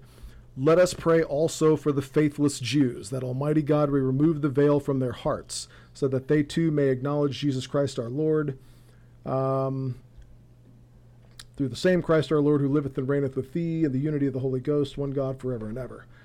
Uh, that was changed um, to, uh, let's see here, what was the, the prayer Yeah, now I- reads, well, what is it? Let's see, I don't have the. I oh, had yeah. it earlier. It, Here it okay, I found it now. The, yeah. the prayer the prayer now reads, "Let us pray also for the Jews, that Almighty God may remove the veil from their hearts, so that they too may acknowledge Christ our Lord. Let us pray, let us kneel, arise, Almighty and eternal God, who dost also not exclude from thy mercy the Jews. Hear our prayers which we offer for the blindness of that people, that acknowledging the light of thy truth, which is Christ, they may be delivered from their darkness. Through the same our Lord Jesus Christ, who liveth and reigneth with thee in the unity of the Holy Ghost, one God forever and ever. Amen. Now, let me ask you a question. Why a prayer for the Jews specifically? I mean, Well, why isn't why isn't there a prayer for the Protestants? Well, I, I would assume it had to go back to our common ancestry. It does. We're, it does. We're we're wanting to, um, you know, it's like a lost family member. You want to you want to bring them in in communion with yourself. Would, be the way I would view it. And don't forget, to the Jews, the, the, the Messiah, the coming of the Messiah is, and, and to us too, the most important event in all of human history. To live in the messianic age is every Jew, every Jew who takes his religion seriously, is every Jew's dream, okay? Every Jew's longing to live in the messianic age. And we know how important it is for them and, and, and for us too. And we are saddened by the fact that they live in the messianic age and they don't know it. And, and, and that saddens us. So we say a special prayer because these people who need, who long emotionally, when, you know, you've, seen the, the, the Wailing Wall in, uh, in uh, Jerusalem, which is the wall, the western wall that was part of the um, the Second Temple, that and it still stands, and Jews still pray there. That's what they're praying for. They're praying for the coming of the Messiah. They're praying for the messianic age, and they long for it with every fiber of their being. And we want them to so des- we want so desperately to let them know you're in the messianic age. You're it's here. And Well, no, sorry. Go ahead. No, that's that that's that's Well- what I took from it. You know, Uh, I'm very rude. I'm always interrupting and saying sorry. oh, it's, I interrupt too. It's all good.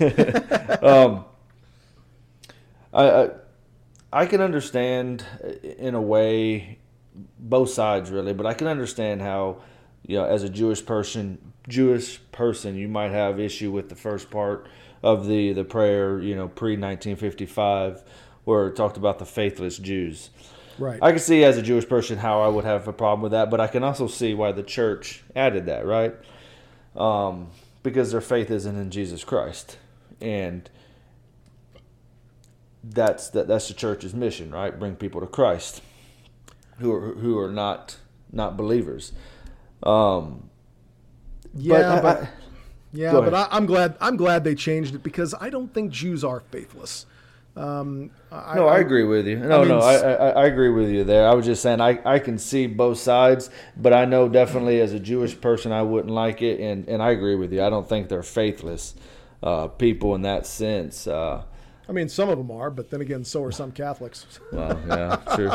But the, the the part that they took out about the veil from their hearts, now that I don't I don't necessarily see how that was an issue because for one, it's quoting Holy Scripture, but two, it makes me think, and and you can correct me if I'm wrong, but it makes me think of the veil of the uh, you know between the holy of holies and and the temple right the veil separated people the people from God right and only the high priest could go in there what once a year Interesting. I believe hadn't it was.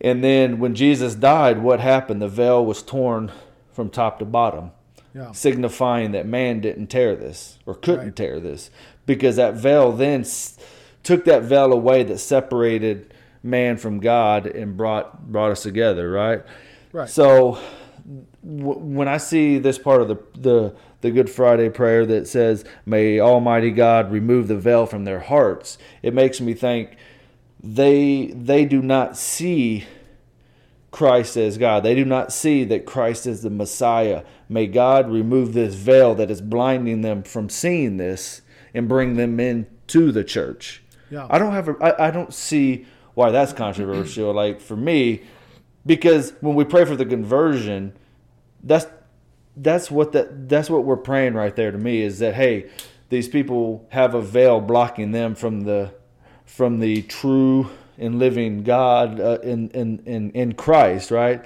In Yeah. that sense, um, let's remove that veil and let's bring them into communion with the church. I think the, the, the, the issue with the language about removing the veil from their hearts is the implication that they put that veil there themselves. That again, it goes back to this idea that uh, they know damn good and well Jesus is the Messiah. They're just obstinate and they're just they're uh, you know they're they're stubborn and they're I wouldn't see. in their. I, I wouldn't see it that way in a million years, personally. no, but you I know- can see I, I could see how it.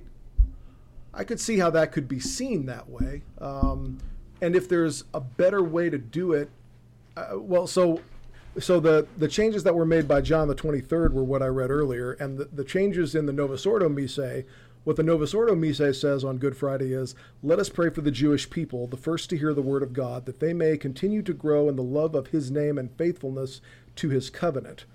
Uh, uh, okay. Almighty and eternal God, long ago you gave your promise to Abraham and his posterity. Listen to your church as we pray that the people you first made your own may arrive at the fullness of redemption.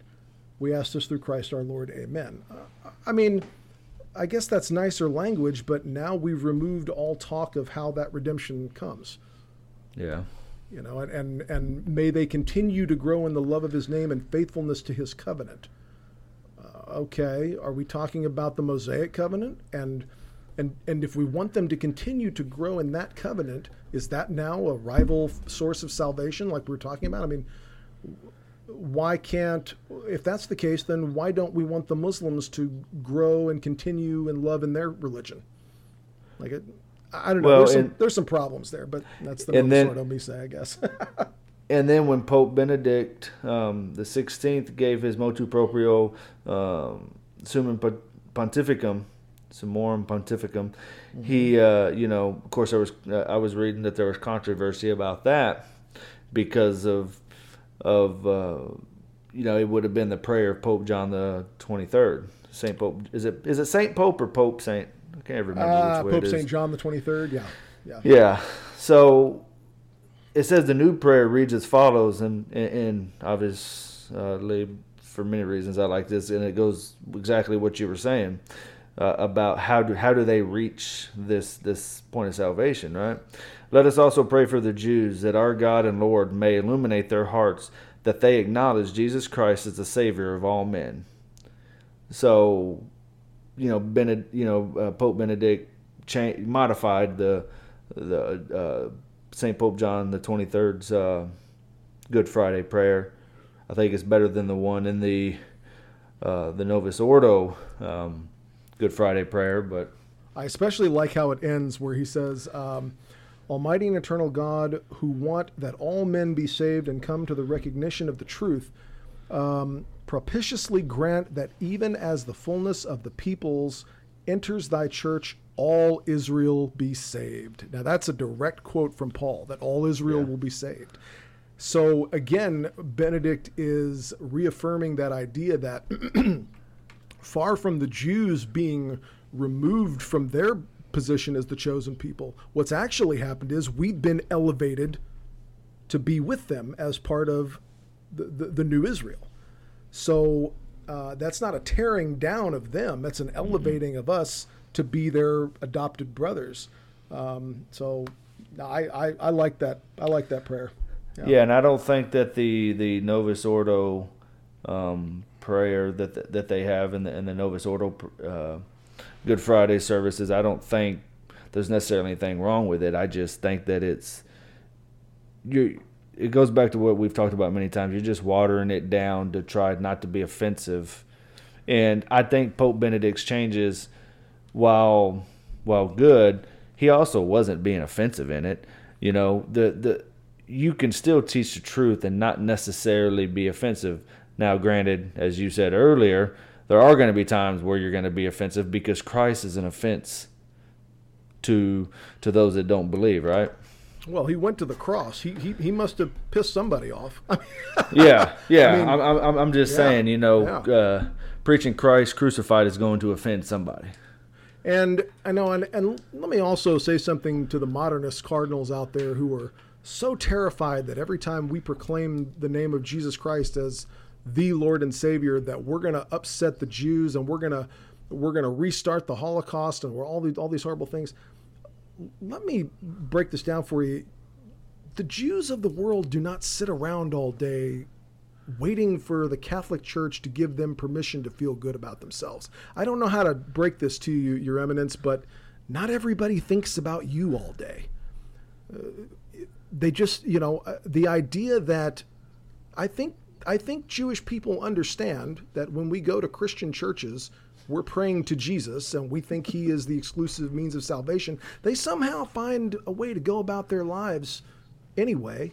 So the idea that uh, you're that you're that important to every other person on earth, Your Eminence, um, just take a beat, okay? They don't think about you all day. I don't know how to. I, I, mean, I understand most of these cardinals are narcissists, so you know they, they do think everybody thinks about them all day, but it's just not the case. So I don't know how you know. well, and and I know we're coming up on an hour forty-five here, almost forty-six. Um, I just kind of I, I, don't know if you have anything else you want to talk about. I, I was just gonna add. Uh, I wanted to add this at the end because to any uh, non-Christian people that may be listening, um, the document ends with this statement, and wholeheartedly believe it. And I think Mark will agree. It is a message that that we personally promote, and and all the Christians and Catholics that we know from all stripes promote this message as well that we know personally. It says at the end, no foundation um, therefore remains for any theory or practice that leads to discrimination between man and man or people and people, so far as their human dignity and rights flowing from it are concerned. The Church reproves as foreign to the mind of Christ any discrimination against men or harassment of them because of their race, color, condition of life, or religion. On the contrary, following in the footsteps of the holy apostles Peter and Paul, the Sacred Synod ardently implores the Christian faithful to maintain good fellowship among the nations, and if possible, to live for their part in peace with all men, so that they may truly be sons of the Father who is in heaven. Amen. And that that is the best way we can evangelize, as it says in the end, living our faith the best we can. And some may deem that as being rigid, but it's not rigid. It's that we believe what we practice every human being on earth is your brother or sister.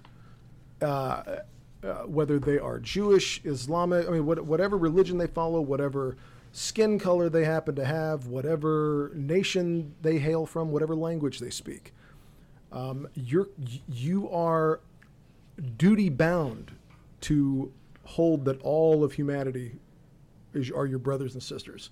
So treat Muslims, Jews, Protestants, and if you can find it in your heart, your fellow traditionalist Catholics with some respect and dignity once in a while. I know, you know, I know that last part is really a challenge for a lot of uh, for a lot of people in the Catholic Church, but um, I, I often think it's hilarious that the people at America Magazine are going to lecture to us on uh, don't treat people who are different than you badly. I'm like, uh, Okay. You mean like you do to us because we go to the Latin Mass? Okay.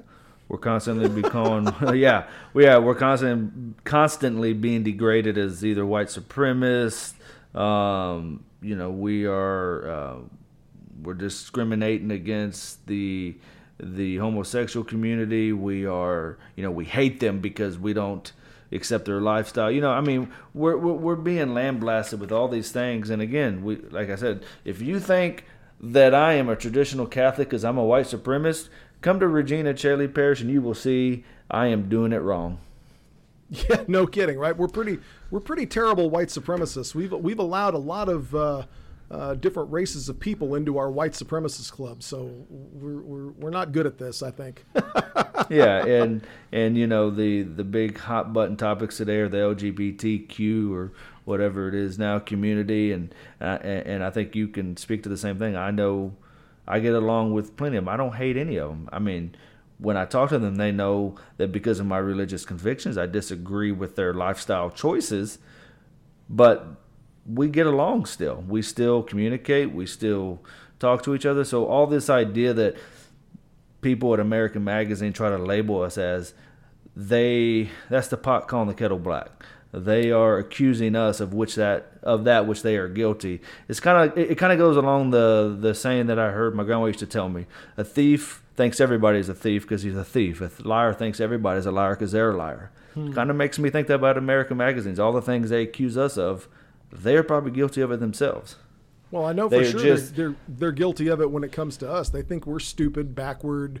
uh, They're just too refined to realize it. Yeah. um, you know, in, in terms of, uh, of uh, people who uh, struggle with uh, homosexual tendencies and things like that, we go back to the catechism. Yes, we do believe that there is such a thing as moral truths, and and there are things which uh, are we believe are immoral, and we believe that there are things which are moral.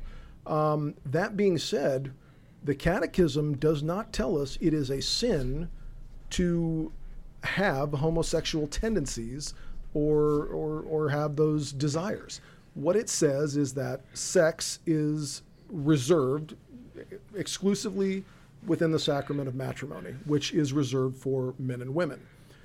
Now, that has a lot of implications even for heterosexual people Oh yeah. you you can't just uh, utilize that sexual faculty even in a heterosexual way outside of the bonds of matrimony. So for those people who do struggle with those those tendencies, of course they're they're in our prayers and it's it's a cross to bear for sure. But you can't hate those people for having inclinations to sin because you do. got you got them too. You can't hate them for being in that boat because you're in the boat with them. I don't know how to tell you this. Well, yeah, and and you know, I, I don't know this. It, it it just really irks me how constantly being told not to discriminate against people or not to do this and that, which I, which I agree with. Don't get me wrong, but but we're we're constantly being told those things because we we hold fundamental differences in in life and how to live it but they're the ones guilty of it.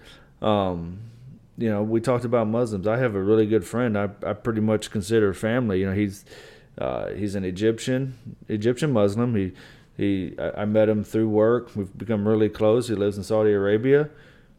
We have fundamental religious beliefs, and have we talked about them before? Yeah. Did it end our friendship? No. Would I help him at at, a moment's notice uh, if able? Yeah. Would he do the same for me? I believe so. And that's what uh, Nostra Aetate is, is trying to get across is, hey, don't hate people and just sign them off because they they are different faith. Let's find the common ground and convert people. And Am- if you amen. if you think that is heretical, I don't. May- Maybe I'm just not smart enough to understand it, and I, I'm not saying that. You know that might not be the case, but shoot, shoot us an email, catch us on Twitter, um, or or whatever you need to do to contact us because I would like to see it if it's there.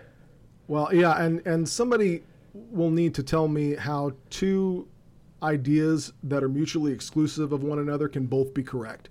So I I would like the the the brain trust over at America Magazine to educate us savages on how Jesus can both be the Messiah and not be the Messiah.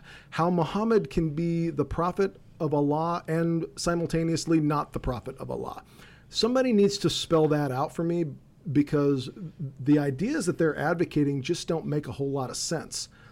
So um, I, I invite anybody from American Magazine, send us a, an email, catch us, catch up with us on Twitter. We'd love to have you on the podcast so you can explain to us how the, the two religions that believe fundamentally opposing things are both correct. I'd, I'd love to find out the answer to that. and we would definitely give them plenty of we'd give them a wide berth to explain it to us. It's not like we would you know if anybody ever comes on the show that disagrees with it we're just going to cut them off at every instance. We will be No, more than in willing to listen to the argument yeah. In charity absolutely. And you know speaking about uh, your your muslim friend i i had a friend in college uh, at loyola university where i went. Shout out to loyola. Go ramblers. Um, who was a muslim and he was taking some comparative religion classes and we were in a class about catholicism the pope uh, was benedict xvi at the time and he had said that uh, he believed that the Catholic Church was the one true church. And boy, every this professor, he was just incensed. He's a modernist professor. He was just incensed about this. And my friend at a catholic university well, my friend Mustafa was mystified here. He, he was he was very confused, looking on his face. He raises his hand, and he said the funniest. I'll never forget what he said. He he said, Um, he's from Senegal, so he has a, a, very thick accent, which I won't do here. But he said, um, "Isn't he the Pope of the Catholic Church?" And the professor said, "Yes." And Mustafa says, "What religion did you think he was going to say was the true religion?" And I laughed. I man, I thought that was funny. And uh, the professor said, "Well, you're a Muslim. You don't go around saying that your religion is true to the exclusion of everybody else's." And Mustafa and Mustafa went, uh, "Yeah, I do. Yeah, every, every any Muslim in the world would be duty bound to tell you that. Otherwise, I've why be a Muslim?" I've never met a Muslim that didn't believe that, and like I said, I've spent quite a bit of time in the Middle East, so. Right. Yeah. You've been to you've been to Saudi Arabia and all over the Gulf. Right? Oman, Bahrain. Um, yeah, just uh, just all over. I mean, if you don't believe it's the truth, why are you doing it? That's my question. Um, but again, I don't think these people even believe in the concept of truth. I, I think they think that there's no such thing. Um, truth is relative to these people. So you know, it's not even. It, sometimes it's not even worth having the discussion with them. You know. But um, this was a fun talk. I enjoyed this. I, I got a lot out of it, and I hope our listeners did too. Um, if I sound like I've switched from one pack a day to two packs a day, I apologize. I'm losing my voice. I don't know why, but um, hopefully I'll fix that in editing. well, you gotta you gotta quit yelling at those judges oh. over at, at court cases. the funny thing is, is this just happened by talking at a normal volume uh, for extended periods of time. That's that's how it happened. But um, yeah, no, I'll be I'll be fine. I'll drink I'll drink some hot tea. I'll take some lozenges, and uh, we'll be good to go. Uh, Jason, any final thoughts? No, I'm I'm good on my end. I will. Uh, are you going to the uh, eight fifteen mass? I will be at eight fifteen. Yes, sir. I'll see you there. That's where we're going tomorrow. What time? All right, ma'am. Well, uh, the rest of the listeners have a have a wonderful week. Thanks for joining us, and uh, we hope to see you back next week. I don't know what we're going to talk about next week. We're just kind of making this up as we go, but uh, I think it'll be interesting no matter what we do. So, uh, thanks for joining us, and uh, we'll see you guys next time. God bless. God bless you guys. Take care.